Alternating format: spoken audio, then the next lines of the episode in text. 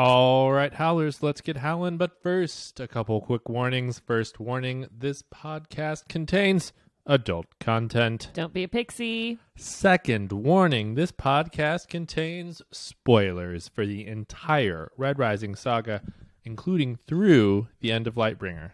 Don't forget to follow us on Instagram, Twitter, Facebook, Etsy, and on YouTube. Subscribe. See Ben's face and his cool wrestling shirts. like and share. What are you supposed to say? Like, comment, subscribe, I believe. Hell yeah, brother. Email us howlerpod at gmail.com and rate and review us five stars only. If you don't give us five stars only, then we won't return your best friend's head. And now, Howler Pod. Oh!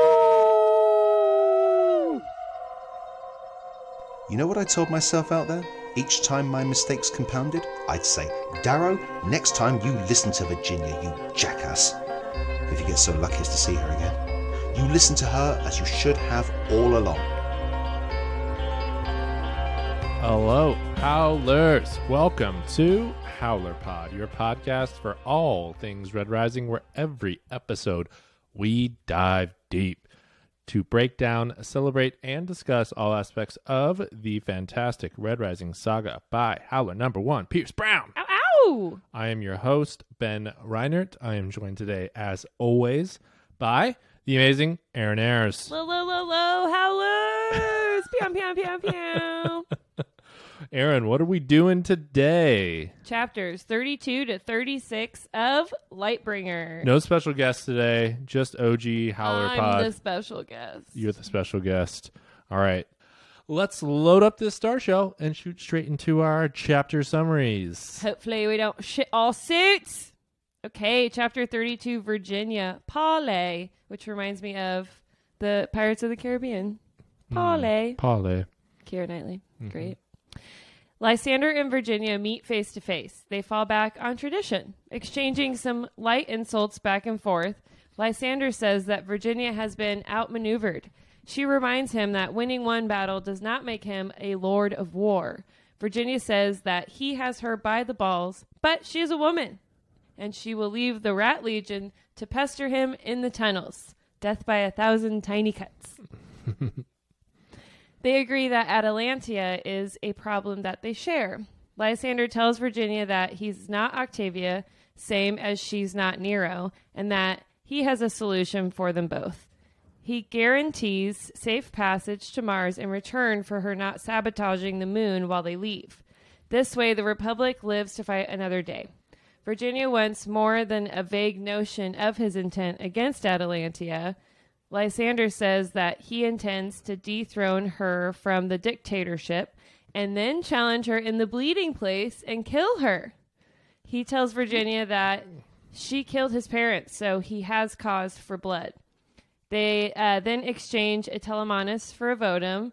Lysander also requests Ajax's head back. Virginia then meets with her commanders, and they're upset at the deal that she struck with Lysander, all but Holiday, because Holiday is not a traitor. She's our budding Politico. Yes. Holiday is on board that this way Atalantia and Lysander and the rest of the society will tear each other apart while they regroup on Mars.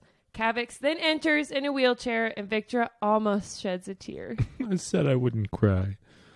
All right, chapter 33 Lysander, master of the spoils. As the transfer of Phobos is completed, Lysander holds his battle honors ceremony. He honors the surviving victors with phallera and speeches and tears for the fallen. As part of the ceremony, he gives Pytha the civic crown, the highest decoration a general can give. More speeches, more honors. We are the shepherds, blah, blah, blah. You get it.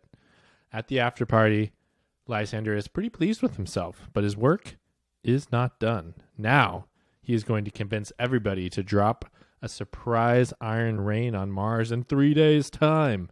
He starts with Julia and gets her buy in by offering her the governorship of Mars. Next up, it's the Moonies.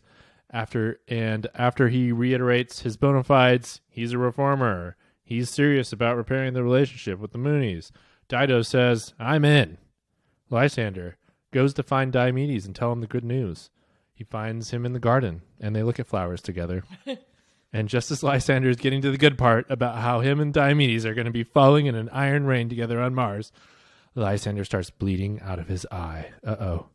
He's been poisoned. Oh no. Lysander collapses in pain and passes out as help is called.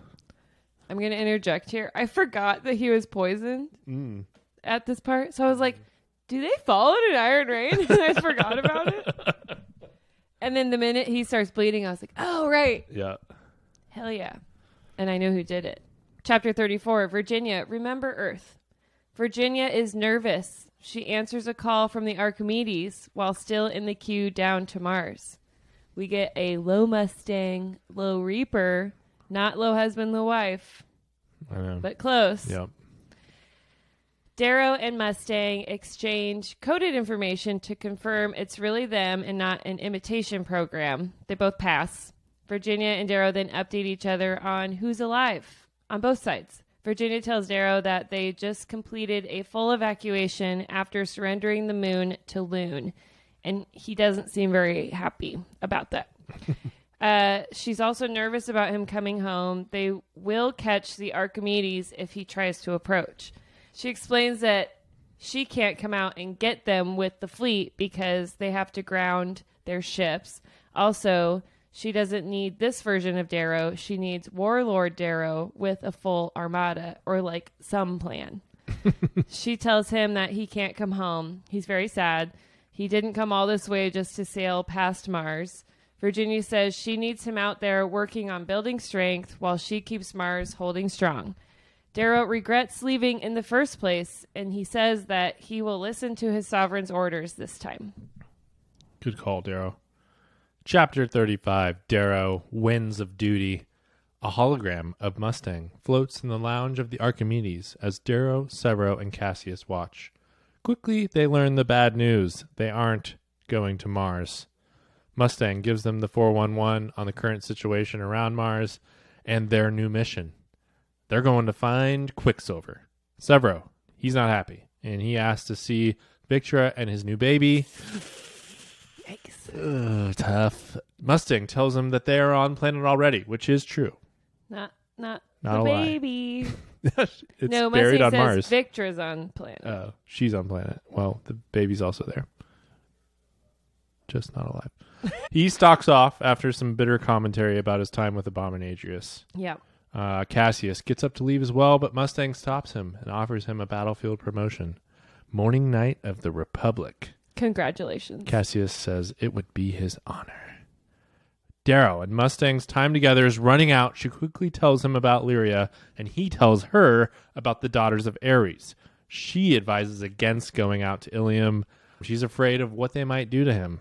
She promises to hold Mars as long as she can, and uh, Darrow starts to tell her a message for Pax, but the transmission is cut before he can finish. The vibes are not good on the ship Pretty afterwards. sad. Everybody's sad. They're now farther away from Mars than they were when the day started.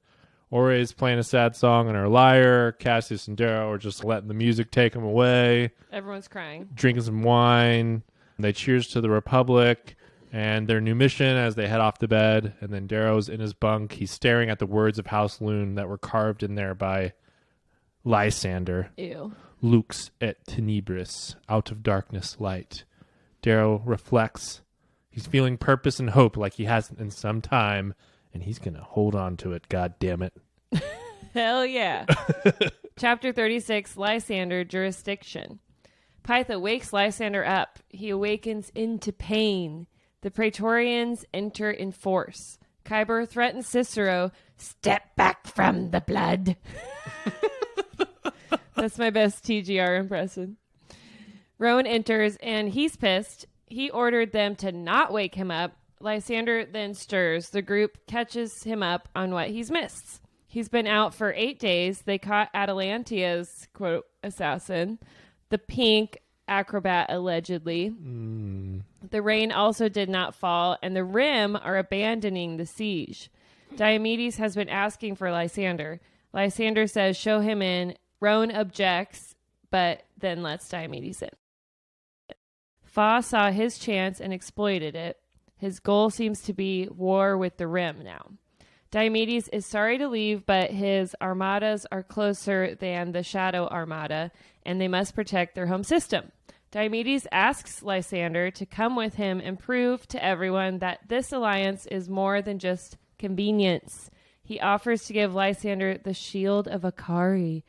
Ooh. Ah. Lysander explains to his allies that he plans to go with Diomedes. He will leave Apple and Julia to run Phobos in his absence. Julia says, Okay, don't die, because she's looking at Apple like, this motherfucker's crazy. Lysander then heads off to join Diomedes. Roan makes a big show of telling Lysander that he shouldn't go to the rim. Roan's really like said more words in these last few chapters than ever before. He's really feeling himself. Yeah, it's like he's up to something. they meet up with Diomedes and Dido, who tell them that Helios has taken Imperium of both fleets. Helios. This is Helios, right? This is the real Helios, yeah. No, this is Helios. No, I think it's real Helios. When is it not the real Helios? When he he goes off on a mission and then he comes back. Oh, okay. Yeah. I was thinking this whole time it wasn't. No. Helios. All right. All right. All right. All right. You're too We're- suspicious. I'm like, where was I? Helios tells Lysander that he can only bring 10 of his Praetorians onto the Dustmaker and the rest can follow on the Lightbringer. Lysander looks for Kyber, but she was apparently shot by a sniper, even though he just saw her, and is recovering in the med bay, so can't join them. She's gonna get the next ship. yeah. Cool. Good chapters. That's the end of part two. Yes. We're halfway. And Ben, what's the theme for these chapters? The theme for this week's chapters is trust or lack thereof? or lack thereof. Lots of characters having to trust each other this week. Yes, even enemies. Yes. Let's start with a quote from Mustang. But in the end, it all comes down to trust. Trust that neither of us wants to die, and trust that we both have more to gain from an adversary with some modicum of social comportment. This is uh, Mustang, obviously talking about her meeting with Lysander. Yes. What'd you What'd you get out of that meeting? What'd you think? I liked that we saw Mustang with Lysander. First of all, I guess I always saw Lysander as like a little boy still. So like her describing that like he's a head and a half taller than her and his hands are bigger than hers and I'm like, "Oh, he's not like a little bitch the way he acts." Mm-hmm. It does seem like he still has a little boy crush on Mustang, though, doesn't it? oh, you think? I feel like so. I don't know. I feel like his he's leftover. kind of they're both kind of being rude to each other though. Yeah, it's like a little bit of like nagging back and forth. Sure. I And- didn't see it as flirtatious. I saw it as like, No, not flirtatious. "Oh, yeah." But I just think he he thinks of her very fondly, Sure. and to me that reads schoolboy crush. She is like being Mustang, obviously, and just like being smart and witty and stuff. So Yeah. I I really enjoyed the back and forth between the two of them, especially like them using each other to find information and then like find a common ground and ultimately they do have to trust that you know that this person will let them retreat and Yeah, and like Not- in, the, in the quote, they the only way they're meeting is that they are trusting that neither of them wants to die. 'Cause, neither like, of them wants to die and both also that they don't want like hundreds of thousands of more people Sure. to get killed yeah, to have to die you know they're, to they're both more political than warlord. Yes. Yeah. I think to a degree. I think Lysander is willing to do whatever and he would sacrifice all those people, but he just like, he's like, that would be t- tough and bad for my reputation. so Mm-hmm. it's not really what I want to do. He, d- he sees it more as a math problem. And I think Mustang sees it more as like, yeah, I don't want to have to A kill saving lives. all Problem. these. Yeah. All these. I men. think too that Lysander thinks that the tunnel fighting and all that would wear them thin, and they this is obviously a better solution. Right. And it just leaves him vulnerable to Atalantia showing up at Yeah, any time. while they're dealing Yeah. with yep. the legions, rat legion, but yeah, so they they have to trust that when they turn around that they're both going to do what they said. Yep. And I think it's interesting later when Cassius says I was that gonna bring that up. too, Lysander wants to follow his word, but he he, but he won't. he doesn't always. Yeah. Yeah, it was very interesting, and that will come into play, I think, a lot down Yeah. the road here. Like Um, he wants to be a good person, but he's just not. He just doesn't keep his word if it's not convenient for him. I thought that, yeah, exactly. I think that's the important part is if it's not convenient for him, because he's ultimately always playing this game, and I'll talk about this in the Prime Five because it was one of the things I was thinking about, but just how much Lysander is, he's just very calculated always, mm-hmm. and everything is whether it adds up and is benefiting his path and to me that's what makes him unlikable and so i think we'll talk about that later as well I Um, love talking about why he's unlucky. Okay, we have another quote from Mustang here because Darrow he has to learn to trust his sovereign, Yes. trust his wife, and she knows what's best. Darrow, my love, if you've ever trusted me, trust me now. The enemy wants you to return. They want all of us in one place so they can exterminate us. If you come here, all you can do is wait for them to attack. If you are out there, you can work on the problem. So here we've got Mustang really laying out like why Darrow cannot come back to Mars, and he has to trust that this is the right decision. I think she does a really great job of like laying this out, Yeah. and like it's really a bad idea for you to come back here right now. Yeah. Then yeah, they're all trapped there and Mm-hmm. no one can get out. That sounds like a Yes. swift way to die. there's really nothing you can do here to help that situation. Like we're fucked. So And all if- we can do is just hold the planet, and we can do that without you. The way that we're going to get out of this problem is for you to be on the outside, marshaling forces, doing whatever to bring something back to help us break out of this. Yeah. I also think it's interesting in this combo together, Mustang points out that he should not go to Yeah. the rim Yeah, because they hold a grudge and yeah, he blew them all up. yeah. And he's like, it's fine. They don't even want to meet with They, me, yeah, I- we've got Severo.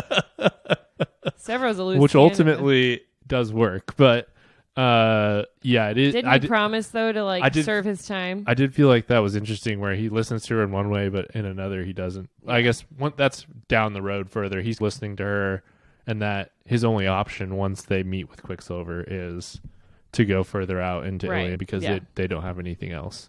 So it's, yeah, six of one, half dozen of the other. Oh, I yeah. think is the uh, saying there. You're so old. Oh, Somebody said that to me the other day, so that's why I had to use it. Oh, sure. All right, let's let's go on to Darrow. We've got a quote from him, and this is him talking about how and why he is going to trust Mustang. It's the fucking path. and I feel I like need to read this book. we are really on record since like Iron Gold podcast. Like we, there's a lot of audio clips of us out there being like Darrow should listen to Mustang. Obviously. We're on record with that one. Yes. So we get- before this book came out. Yes, way before this book Yes. came out. So I just want to say That we were right, we Darrow. were right. Darrow should listen to us. We've been saying listen to Mustang for a lot of years. The words of my enemy hang over my head, and I feel purpose in a way I haven't felt in some time. I have done what I promised myself I would do in the prison that was Marcher 1632. I listened to Virginia. Now the rest is up to me. he finally listened to someone. Good job. All it took was almost dying a million times, losing your whole army, getting radiation poisoning, being stuck on a trash moon, On a trash moon. Yeah. and then finding the path. Then finding the path. That's Yeah. all it took. Uh yes, I love this moment where he's just like finally realizing this and then also that he has a purpose again and he now has this like focus or like what he's going to do like his path is clear at this point before it was like got to get back to mars and then we'll figure it out now they know they can't go back to mars but there's clearly something they can do to help the effort and the and the war at this point and that is to find a new fighting force, a new armada to to help them out. And so I think now that he's got this purpose, I love kind of the way that part 2 ends with him and this quote where he's like now it's up to me. I can do Yeah. this. It's like this feels like Darrow again to me. Like we're getting out of like the sad boy dark vibes Darrow. Well, and now more now into he it. has a Yeah. a uh, purpose too. Virginia gave him something to do. yes, like redirected him. So Yeah. I love that aspect of it. And then our last quote under our theme of trust is Diomedes appealing to Lysander because Mm. at this point, this is when we find out that Ilium has been attacked by the terrible, horrible, no good Volsung Fa. Not a, a fraud at all. He's very scary. and they're like, we're out. We got to go. We got to go protect Demeter's garter. Yes. 'Cause- well, apparently it c- never falls. Rokoff fabii couldn't even penetrate. So how could a obsidian? Uh, they've got to get out there, and he's appealing to Lysander now. He's like, dude, you've been, you've said it, you've done everything you said you would do, Yeah. but I need you to do this one thing. Like, let's really prove it. We are going to bring the core and the rim together for good. We're the Yeah. new fucking, Like when the rim needs the core, they also Yes. come help. we're Selenius and Akari reborn. This is, that's us. And I'll give you the shield of Akari, bro. You did what you said you would do. I worry. I know Atlantia is not that sort of leader. I fear her. If we leave, the alliance will break. But we must leave, so you must come with us. Prove to Helios, to all, this alliance is more than just convenience. Prove it is the future. We do not live in the shadow of Raya. We make our own light. Wow. Excellent work there, Nick. Yes. Beautifully done.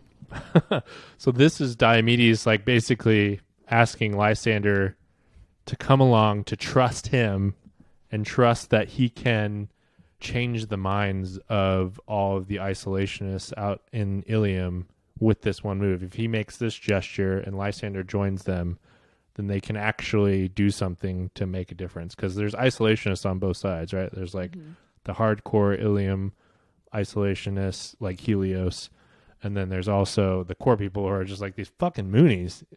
How about these guys? They're fucking Yeah. crazy. Yeah. You know? Hardcore. yeah, like we will never meet up with them. And they're like, they're our past enemy. They see them as enemies because they've been warring for 60 years, basically. Yeah. so, Since they blew up Rhea, right? Yeah. Or even before. yes, since the first Moon Lord rebellion. Yeah. So, I would rebel too. Jeez. Right. So far away. so they're building this new bond of trust between Lysander and Diomedes. And it's a, uh, an, a good ideal. I mean, but, yeah, it's interesting to see Diomedes here before he realizes Lysander is a shithead, yeah. where he like really thinks he can trust him.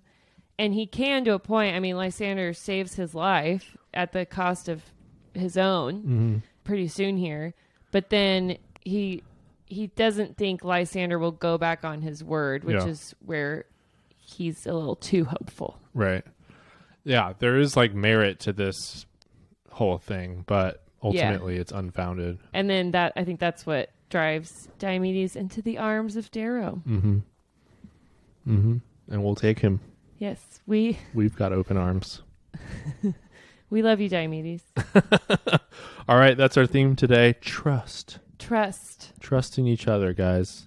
There was like a full. Is it NSYNC or Backstreet Boys? Oh my God! Don't come, don't at me.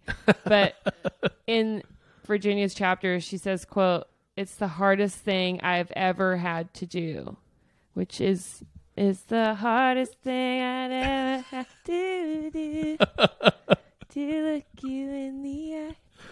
Yeah, Uh not ringing a bell and for tell me. you I don't love Yeah, I you. mean kind of. Yeah. There is no turning back. Take it away, Aaron. Fuck. Is that in sync? I don't know. I was an in sync girly, but obviously I'm a millennial, so All right, let's get on to our next segment. How was Cassius hilarious? Yay, today? finally.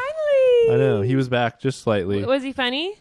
I don't think he was like hilarious today, but he was. There was a fun little like made me smile moment when Sure. they're cheersing the wine, and then he's like, or well, he's pouring the wine, and he's already been drinking a lot, obviously, and then.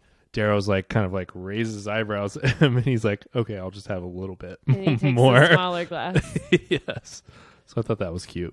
He gives himself the smallest portion. Yes, smallest portion. Yeah. He didn't get more. Yes. I'm sure he drank more once no one was looking. but I mean, part three, we're about to be into prime. How is Cassius hilarious? oh yeah. I'm I'm excited for you. Oh, me too. Okay, now let's go into our prime 5. Five of our favorite insights and observations from this week's chapters. Okay, we have more Praetorian shadiness, and it got real shady.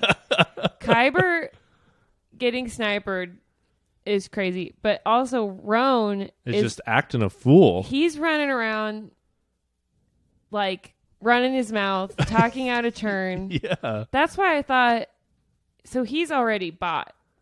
So I went. A, I went fear. and checked this, and so Oh, in the future? Yes, just Does so we it make sure and say? have it right. Yes, because they have a con- him and Lysander have a conversation about it, okay. and so what happens is Atlas approaches Roan after the Battle of Phobos. So now Roan's bought off. He is now And is that why he's working with talking Atlas. a lot more? Yes, yes, So clearly, Atlas does not want Lysander to go to the rim. no, definitely not Roan's doing everything in his power. to keep him there. He's poisoning him. He's Yes. Mm-hmm. trying to keep him asleep. He's like pleading with him not to get on the Right. ship. And just because Roan just started working with Atlas now doesn't mean like there wasn't shadiness before. Like you've got to think about if someone's going to be mutinous, like there's things that lead up to that. Like Yeah. making that decision. It's not like he would be all in on Lysander and then just all of a sudden be like, Well, I'm gonna betray him. Like there's We're- a pattern of behavior that leads up to a seminal moment and then he's approached by Atlas and and then he joins up with Atlas at that Was point. it Julia that sent Lysander the Praetorians on Mercury? Mm-hmm. Okay. Mm-hmm. I wonder if that if she was pulling any. I mean, they take their job very seriously, protecting the blood and whatnot. But really, what L- Roan comes down to is like he has this very special group within the Praetorians that was his kennel. That He grew 13. up, yes, that he grew up with, and so there was like a hundred of his kennel that made the Praetorian Guard, which never happens. They- And so they're like all his brothers and sisters, basically. And so a bunch of them died in the first battle with the Moonies with Darrow. And then more of them died protecting Luna when Darrow attacked Luna. And so then, like, all of the, and they, and he basically blames the Moon Lords for their deaths. so a- very anti Mooney. Yes, very anti-Mooney is where this is all coming from, and so the real, the only people that are left of his kennel that are like his like blood brothers and sisters are that Marcus, uh, yeah, that group. So What? But Kyber's like an outsider, Kyber's yeah not part of his in inner but circle, still thirteen. but still part of yeah Yeah. the Praetorian Guard and yeah Legio Thirteen, yeah. So Okay. So yes, he's like this very specific like inner circle that he considers like family. He's pissed about them getting killed by By Mooney. by Moonies. So then he doesn't like that Lysander's so mushy with Mooney. yes, and so that's really what's driving all of his behavior here is like he is pissed about that. It's a payback for his friends that died, and he does not want any kind of alliance with the Moonies. Like he just doesn't see that as he sees them as traitors. Yeah. Yeah. So yeah, he tries to poison Lysander to get him to stay. Then he doesn't wake him up. Then Lysander sees Kyber one second, and then the next second she's gone. Yep. and he's like, "Oh, there was a sniper." And then Lysander even is like, "Snipers? Yeah. Like Virginia wouldn't leave snipers, basically." but he's like in that foggy pain state, so he doesn't Yeah. really do this the whole Lysander. But it does- later on. I think it, he does comment about it being weird. Yeah. Um, yeah, but there's definitely like multiple times where Roan just like straight up is like, dude, you cannot go. You Yeah. shouldn't go. Yeah, Yeah. like he's and then just really trying to Lysander stop him. finally is Yeah. like, "Do I need to leave you here? Yeah. You're acting a fool. All right, what's next on our prime five list? you should probably take it." Cassius, Morning Knight of the Republic. He's been knighted now three times, twice. Twice, I guess. I yeah. guess twice. Yeah. He's the knight of your heart. Oof. I mean, this was it was a pretty cool moment. I mean, and just No, like Mustang knows how to keep people on her side. yes, I think that's a great call. It's just like a really good move, like by Mustang. Not only does it like bring him into the fold with the Republic, but it just binds him even closer to Darrow, protecting Darrow, all Yeah. that that type of thing. So uh, that was just a really cool, quick moment. Do you think that being knighted, morning knight, contributed to his death at all? Uh, no, Him saying, "I must." I think that's just Cassius. Okay, Yeah, that's who he is in the inside. a knight. Yeah. He's just a Just knight. An honorable knight. Are you sad? I'll ask you later. It was cool to see them all four together, though. Again, even Yes. though it was on a hologram, Yes. uh, so that was pretty great. Even only though Severo's Victra being could a have been- fucking bitch, Well, of course he is. he thinks he has a new baby, and he does not. he also at this point tells Mustang that Abominadrius sends his regards, Yes. and her reaction is, I think, I feel like telling. I don't know. Yeah. Right. For him being the Yeah, the spy or whatever. Yeah. The source. yeah. What's next? Do you want to talk about Darrow and Mustang flirting with each other a little bit? of course, we get a low Reaper, low Mustang back to the Institute. We get a little sex talk. We get some flirting, applause. It's about the closest thing we'll get to a sex Yeah. scene in the Red Rising. yes.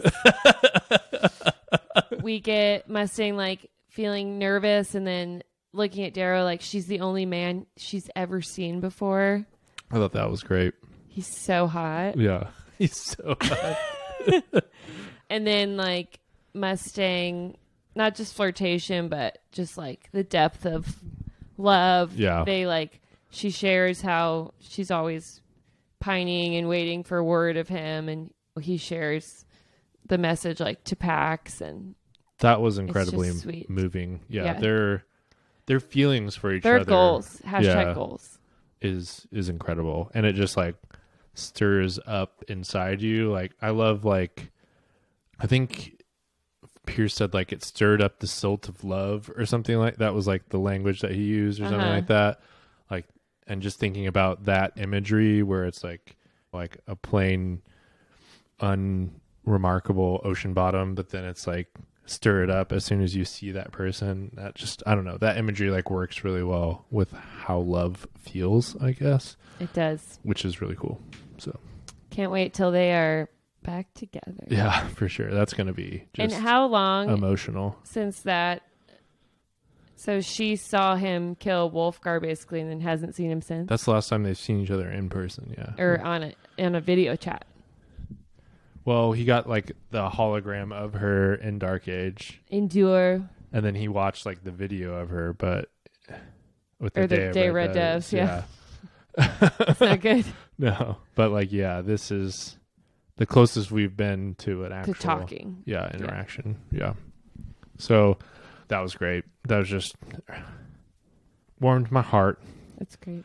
Um, I wanted to talk about just how delusional Lysander is Okay. sometimes, and just like this to me is what makes him unlikable. Like Just this. no, I just like like I can get why people like Lysander's extremely competent, right? He's just he's good at everything. He always has a plan. He's always like figuring stuff out. He's very smart. So like that stuff in any other character is very appealing. So I can see like that aspect of him being appealing, but there's always this little extra twist with him where he knows what he's doing. He always like knows exactly what he's doing and how he's actually manipulating people to achieve whatever goal he wants to be. He's always like very aware of that and it's on page and Yeah. like in his head. And so that always makes me be like, "Oh, you little fucker." Like Yes. Just like shut up. Like you're so smug and happy with yourself all the time. Like right. that aspect of him, I think, is like why I just like the hate wells up for him. And there's like a couple moments where he's like, where he talks about how he doesn't take honors and he, Uh, He turns to face them, and, and then he's like, they like it. they like that. Yeah. And he's like thinking that to himself. And it's just like those little moments like that and the way his tone and like feeling comes off in those when he says stuff like that. He's kind of like a psychopath. Yes, where it's just like this dude is It's manipulating calculating. everyone. Yes, it's so calculating and manipulative. And then like he gets mad at like Pytho when he's like clearly like propagandizing to like these Reds and like like lifting them up and saying like they're the new sons, you know, like whatever of the rep- of the society. And she's kind of like not feeling great about it. Well, because the guy's like burned half to death with Yes. no lips, and Yeah. she's like, "This is getting weird." This is gross. Yeah. And and he's like thinking to himself, can she not see what I'm doing yeah. here? Like she will. Well, and they have a And- weird relationship. Yeah. Can, did you point that out Yeah. on your Prime Five? Mm-mm. Do you remember? Like he, she wakes him up, and then he talks about how like he loves Python. yeah. It's like you do.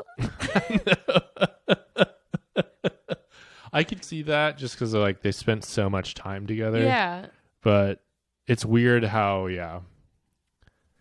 But like she's a blue and he's a space racist. But it clearly when he knows a person, like it's different when you know the person, right? It's like anybody that's Yeah. racist or something. As soon as they like actually get to know whoever it is they hate, they probably don't hate them anymore a lot of the time. Like yeah, but They he actually loves Pytha.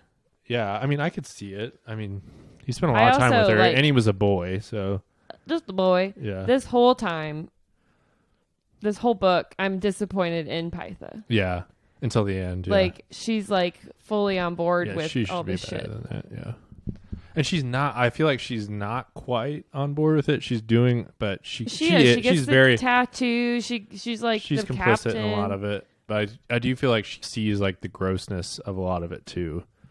But does she? Because she's still participating. She clearly does in this moment. She like Yeah. doesn't like this aspect of what's going on, where it's like Sure. it feels like fake. But she's also like and- okay, reconquering the moon and killing a bunch of That's people. true. Uh, my question for you: Do you think his tears at the honors were they real, or was this just Lysander acting? No, I think they're real to him. I think he he's, he thinks that this is all great. yeah, Yeah. No, I I don't think they're acting. I feel like he. It's like a mind's eye thing where he can like convince himself of But the, mind's eye is of like the real feeling. separating. I know, but it's like a similar where he's like an actor. He's a method actor where he can like really pull these feelings up. I And I just I at feel the like right he's time. so delusional that He's actually crying. yeah, Yeah. yeah, that's what I think. I gotcha. He's like, "Oh my god, I'm saving all these people. I'm Yeah. the savior." Yeah, I could see that. You know. that is a good point. Yeah. So, next up, And then I, yeah, our last item was just I feel like we got a Red God preview a little bit. a little bit here. What was it? So we got a little information information about like what Darrow and Lysander could be doing. I think at the start of Red God. Okay. So Let's hear it. Lysander, he wants to show that he's an investment that's paid off, and by the end of the book, that he has done that, like very very much so. And then he says to Mustang, like he's going to call a referendum, and once he has the like support within the two hundred, and um, take away to take away Atalantea's dictatorial powers, and then once her immunity's gone, he's going to call her to the bleeding place and kill her. So I'm wondering, is like, could Red God open In that duel? on that situation with him like calling Do you think that he on this actually meant all referendum? of that? I do. You do? I do think he wants to kill Atalantia. Like he seems very pissed about her killing his parents. Yeah. Yeah. Do we think Atalantia is as good a fighter as her sisters? Uh, I mean, I bet she's pretty good. Do yeah. you think she wears the snake while fighting? I just think it could open with like Lysander calling her that referendum, like having that vote. That c- I could see that kind of being like the opening to Lysander's chapters, and then very quickly we're getting like a Lysander Atalantia duel Yeah. going on Okay. uh, because I, I'm not sure. Are we Gonna going bet money? to? Sure, we can bet five bucks. Great. If Okay. that doesn't happen, I get five dollars. Okay. and so he's obviously like another thing that he did is he asked for oracles from Mustang. So like Yeah, that's a right. Chekhov's gun that's sitting there and is going to be used at some point. Like Okay. we know he has oracles now, so there's going to be a conversation between Atalantia and Lysander with oracles on their arms. I feel like Sure. so. Thinking about that, Also- like what kind of revelations are going to come out of that conversation? I just when you just said on their arms. Okay, when they were saying oracles, I was thinking of the whites that like run the duel, but no, the oracles, yeah, with the this little s- scorpion things. Yeah, Didn't Virginia ha- want those destroyed? I think she saved some. She said, "I told you to destroy all of these when they had one on Lyria's arm," Right. and she like, But they still have some. "I'm just saying, does she?" she said she wanted them all well, it was part destroyed. of the deal to get uh, Kavix back, so I'm assuming she did. sure, Yeah. great. Do, so thinking about that So he's conversation, he's gonna say, "Did you kill my parents?" And Yes. she's gonna say no, and then do you think that's the only thing that's going to come out of that, or do you think that there's other revelations that could come to light as a result of that conversation? that he actually enjoyed having sex with his auntie. Obviously. you liked it, didn't you? Didn't you? it's just a fun thing to think about. I feel like uh, not that, not them. uh, that was bad timing. But The uh, Oracle. yes, it's fun to think about them going back and forth with oracles on their arm, like what that could look like.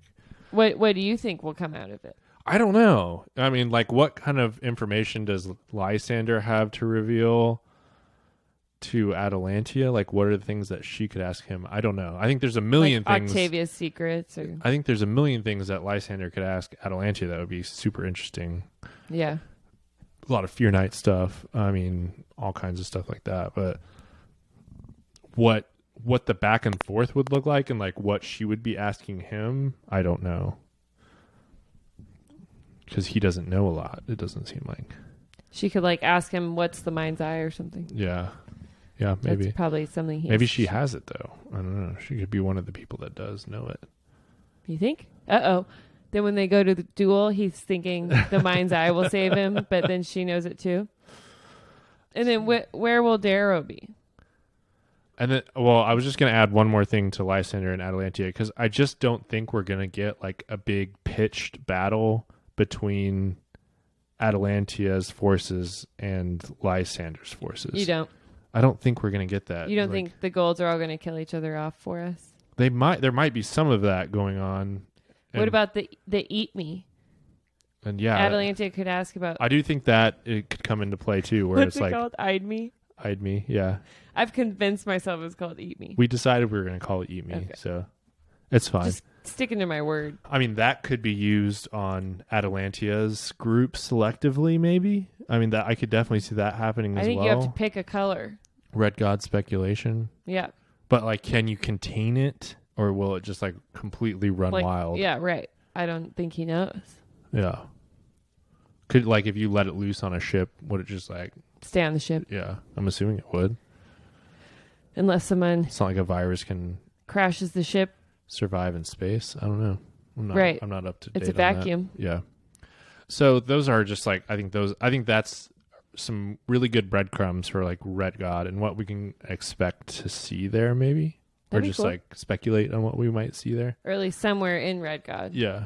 Yeah. Our bet though is that it's like the first thing that happens. that's a little unfair, but all right, that's fine. With with Lysander. Yes.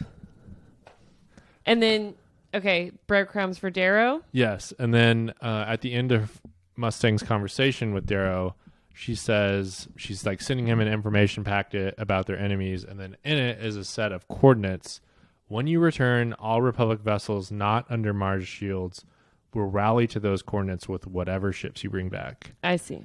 So, A rally. yes, we're gonna have Darrow going to wherever that is. There may be some forces there already waiting for him. There may be some Is it the joining up at Trashmen? some point. Just kidding. like who would- could those people could Rona have like busted out of Mercury and have it be on a ship back That'd be cool. there? Uh, I'm just trying to think of people who who could all be involved there. People who we know. yeah, Is it Abominadrius? I mean there could be some Vox Populi forces over there. That'd Maybe be bizarre. that would be bizarre. Yeah, I don't think Severa would like that very much. but who would he be meeting up there? And then like seems like that group is then going to get together and then launch an attack on the fleets around Mars or Phobos or whatever, Mm-hmm. depending on what the status of the Golds is at that point. So I think those are are definitely where for starting points where we'll be at at, Red, at the start of Red God maybe. Do you have insider information? Absolutely not. I'm just really fucking smart. Nice. No, I'm just You, kidding. as you sound like Lysander. and they liked it. and they all liked it. Uh, all right, that was our prime five. Uh, now it's time to name our primus of the week, where we choose one character who conquered our proctors of plot and rose above the rest. Our primus of the week is. Mustang.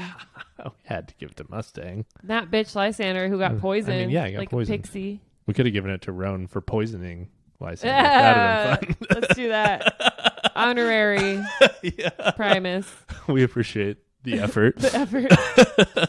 Although you didn't poison him enough, clearly. uh, but yes, Mustang, she successfully negotiates a ceasefire. Mm-hmm. There's a lot of S sounds. she saves a ton of lives. She values lives. That's Mm-hmm. good. She's helping Lysander set up to fight the other golds while she yes, they're- protects Mars. They're trying to sow some discord in all of the gold ranks there and make them fight among each other. yes, Because Atalantia is ultimately the scarier opponent definitely. at this point. And then she makes the hardest choice, which is don't come home, husband. Yes. Keep sailing. Very unselfish, Yes. hard choice for Very her. hard choice, So, but the smart choice. and yes, the correct smart choice. Listen to Mustang, Well, Everyone listen to as Mustang. we've been saying for a long time. Do we have any uh, emails or voicemails? We do. We'll start with uh, Cassie P today. Cassie P. Some tidbits. Hello, howlers! It's Cassie here with a few tidbits for you this week. And before I get started, I just wanted to hang one more ornament on the tree that's in um, Ben's conspiracy corner. Even if he doesn't want to light up the tree anymore, I just wanted to. I just got one more one more thought. So the thought is, what if, what if, Mustang is not Holiday's target. So she's there, causing some trouble, but also just doing her part, staying in, in her role. And there's some other thing that she's meant to do. That's it. That's all for cons- contributing to that corner. Alright, so tidbits. Let's talk mythology part two The Odyssey. So, in this part of the book, Mustang describes Darrow, that, the one that she sees on cam, as an exhausted, bearded survivor stumbling home. I think that's a pretty good analogy or parallel to Odysseus. We all know how much Pierce loves the Odyssey and the Iliad. Odysseus comes home disguised as a beggar, looking all haggard. So this is this is spot on. And on top of that, Mustang makes a pretty decent Penelope. This is Odysseus's wife who holds out hope that her husband is not dead, who fends off would-be suitors and protects the home front who rides for only one man. And that would make Pax Telemachus, the son of Odysseus, who matures into a skilled, wily man. And in this case, the Pax with three identities, as, as Aaron describes him. And then there's also a family dog, Argos, who dies upon seeing Odysseus one last time after a two decade separation, recognizes him even uh, as he was in disguise. And my first thought, just for shits and giggles, went to Deep Grave Puppy as Argos in this analogy. But, but, here's another thought. Could it be Cassius, who dies in a relatively short time after ending a decade long separation from his Odysseus? I mean, I wouldn't say no right now to a Darcy's fanfic. Anybody? Ow.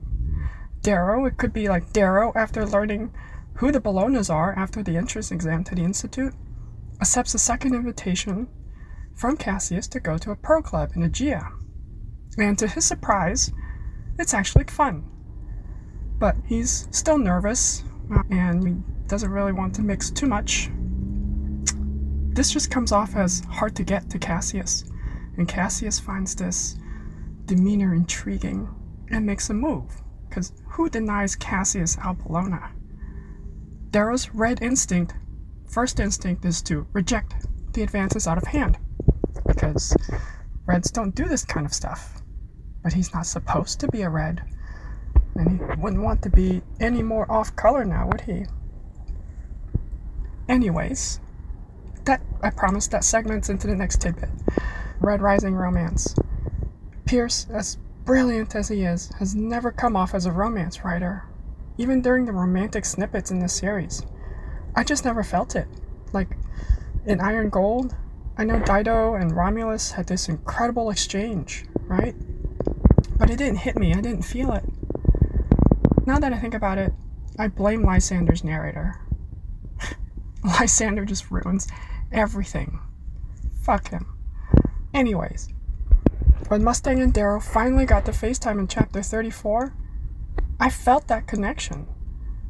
Mustang's whispered, Low Reaper, made my heart clench. Like I was reading Merrill Wilsner or Alexandra Bellafleur or something. In my head, I also heard this dialogue between a Darrow and a Mustang who were aware they're book characters. Darrow, No, Virginia, I'm only four days away. That's like one chapter, two max. Virginia, Darrow, I want nothing more than for you to be home. But you can't come home. Not until the next book. Or maybe book eight. So that's it for tidbits this week. Thanks for having me. Love y'all. Hickus lupus, motherfucker. Oh! Thanks, Cassie P. We felt the love too, Cassie, between Darrow and, And book Mustang. eight sounds great. Keep it going. Great, great points. Great points. Loved all of those call outs on uh, the Odyssey. Yes. And I'm I'm in for Cassius being Darrow's dog. He's his dog. you know. So it works out. Appreciate you, Cassie P. Keep the tidbits coming. Let's move on to uh, our next voicemail. Hello, Howlers. This is Frankie up in Minnesota. Uh, just calling to say I love your guys' show. Uh, it really makes my car rides a lot better. I'm in the car right now. Really wish I was rather on a hover bike, but Pax is on it. He's making me a new one. Uh, just calling because my wife just got pregnant, and I'm trying to sneakily get her to name our child after a Red Rising character sadly, the only one she's liked so far is Atlas, which is scary, but you know, maybe my kid will grow up to be a badass superhero s- type thing. Who knows? Let me know some of your ideas. Uh, I'm really hoping she'll pick Daxo in the end. Thanks. Oh! Frankie. Frankie. Okay. Atlas could be a cartographer. do people Yeah, it use doesn't have to be a bad guy. do people use atlases anymore? Uh, I don't know. When uh, John and I got married, my aunt and uncle gave me an atlas with like a set of pens to like mark all of our road trips together, Wow. and it's like big as fuck, full This size is map. 1967. I know. I was like, do you realize that I cannot use a map? I would get lost. I need my GPS. That's hilarious. I mean, Atlas doesn't always have to be a bad guy. He also held up the entire world, I believe, in, in Greek I mythology. but when when you said think of a name before you said Daxo, I was thinking Daxo. Daxo's a good one. I like that one a lot. We don't know your last name, so it's hard to know. I feel like Pax is a good one too. Pax is good depending on your like. We need to know like how it flows. I feel like with the Pax last- is gender neutral as well. You could go either way with that one. Who else? Sophocles. Do we know that it's a boy? No, I don't know. Oh, I don't think Frankie did not say. Because she just got pregnant. Yeah. The way Frankie said that, I was like, "Are you the father?" she got fucking knocked up, bro. Because Electra, Mm. she could Mhm. fix the hatchet face stigma there. What was Victor's Ephraim's not bad. fake kid? Ephraim, sure. It sounds like biblical. it does. It is a little biblical. yeah. Hey, someone send in your ideas. Yeah. Let's all name Or- Frankie's kid together. Yeah, Frankie, whatever the poll is, you have to do it. I wonder if there's a way to like combine different names. For a middle name, I'm thinking Howlerpod. Or ben and Aaron. yeah. Daxo Ben and Aaron. Daxa Ben and Aaron Johnson. also, a beautiful name for a girl is Virginia. It is. It is. So Lots of options there. We'll we'll continue to you can Brainstorm. shorten it to Gina. anybody else that you is if you write in for the rest of the uh, Lightbringer episodes or call in, you have to also name Frankie's kid. name Frankie's child. That's a new thing. that now. it's a new segment. Yeah. All right, we've got one Email. last email here from Daniel. Hey Daniel, what's up? Daniel was impressed with my voice acting. Thank you, Daniel. Yes. I was surprised at the lack of people he making. said it wasn't that bad. That's what I'm reading. I also I pulled saw this it up. as impressed. I saw it as impressed. okay. Okay. I was surprised with how many people didn't call in, you know, complaining about my voice acting. So I was happy about that. Or uh, praising it. Well, We're I mean, glad to have Nick back. I think people were praising it to themselves. They probably just didn't share it. Sure. You know, Yeah, they forgot. do you do you want to keep going? Sure. So Daniel says the look that Kyber and the rest of the 13 gave each other to me was predators sizing each other up. Reminds me of the scene when Diomedes is showing the rim isn't to be pushed around on the Anihilo. I'm not against the psyche theory with Kyber, but I think it would just be her being the best of Gray. Look at Holiday and Roan. Yeah, she's just like a badass Gray. Mm-hmm. Grays really are the backbone of this entire society. And then Daniel's got a friend that's reading through the series. Couple friends, I believe. Lightbringer.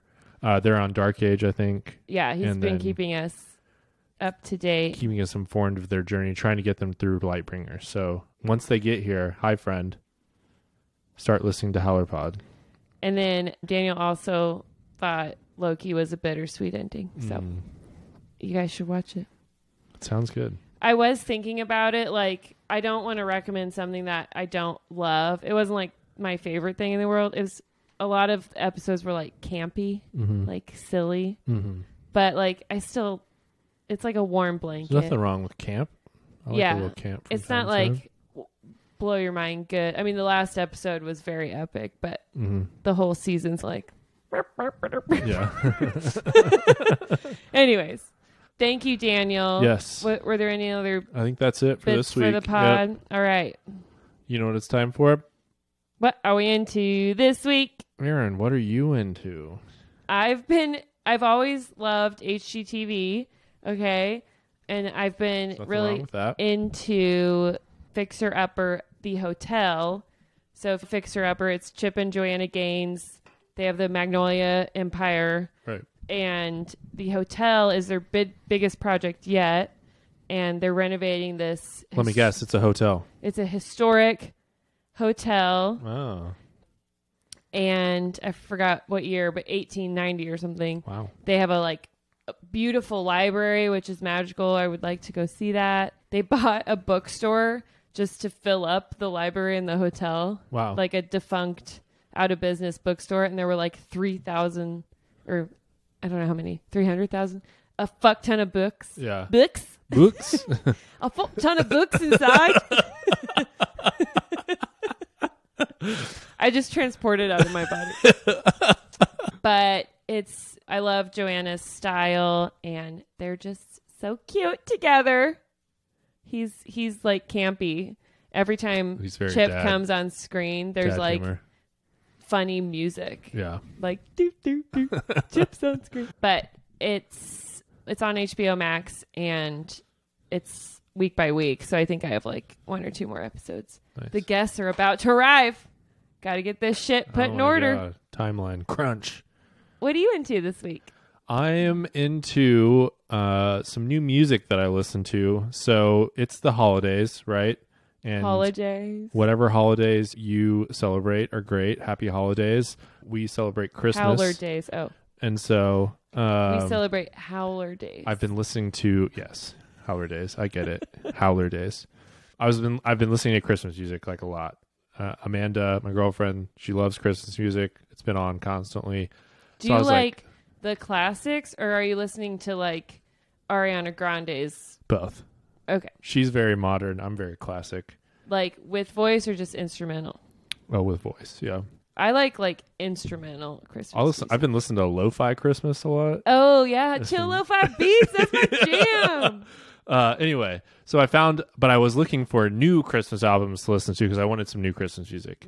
And then I found this recent album. It came out in 2020. It's called A Joyful Sound by Kelly Finnegan. A Joyful Sound. And it is a fucking banger Christmas record. I mean, it is like, it's neoclassic Christmas music. So it's just like new twist on old style, like soul Christmas music Great. and it's just super well done. All new songs, like not covers of Christmas music. This is like original new Christmas songs. And I mean, it's fucking legit. It's like it's gonna get spun every year at my house from now on. You bought it on record. Not yet, but I'm going Oh, to. okay. Uh, You're spinning it. yeah, and I would highly recommend it. So if you're looking for some Christmas music this week, check out "A Joyful Sound" by Kelly Finnegan. It's fucking good. Fucking slap. that Christmas music. I'm telling you, like it's actually like Holiday spirit. good new classics. Okay. I'll be the judge. It's I'll good check stuff. it out. It's good stuff.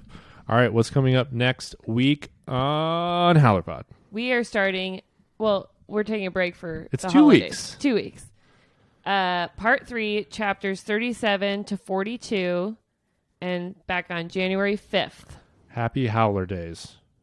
happy holiday t Howlers. nakamura days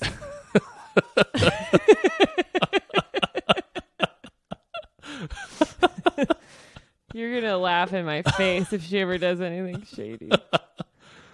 Okay, Howlers, special thanks to Miles. We missed him being here this week. So much fun last Uh, week. we love Miles. Follow him at M Bensky Designs. He does our episode art every week, as well as other art. Uh, special thanks to Nick for the amazing voice work. A very Merry Christmas to all Howlerpod listeners. Omnis vir lupus. Subscribe to the YouTube, like the videos, share them. Follow us on Instagram, X, Facebook, Etsy at HowlerPod. Email us, howlerpod at gmail.com. Leave a voicemail, 1 800 516 1540. Still looking for a video voicemail. Still looking for. It can even be a short one. And Just don't say forget hey. Yes. And don't forget to name Frankie's child. That our new segment. Call in and tell us why we should name Frankie's child. We don't know the sex or the last name. tell a friend about the books and rate and review us five stars only. If you don't give us five stars only, then we won't wake you up from the lament. Ah, thanks, Allers. Omnisphere Lupus. Ow!